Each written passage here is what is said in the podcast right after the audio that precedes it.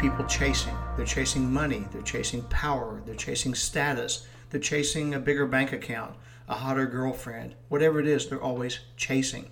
There never seems to be enough. I want to encourage you slow down, enjoy what you have, learn to be content with what you have. Contentedness is a peace of mind that gives you peace. It really is peace of mind.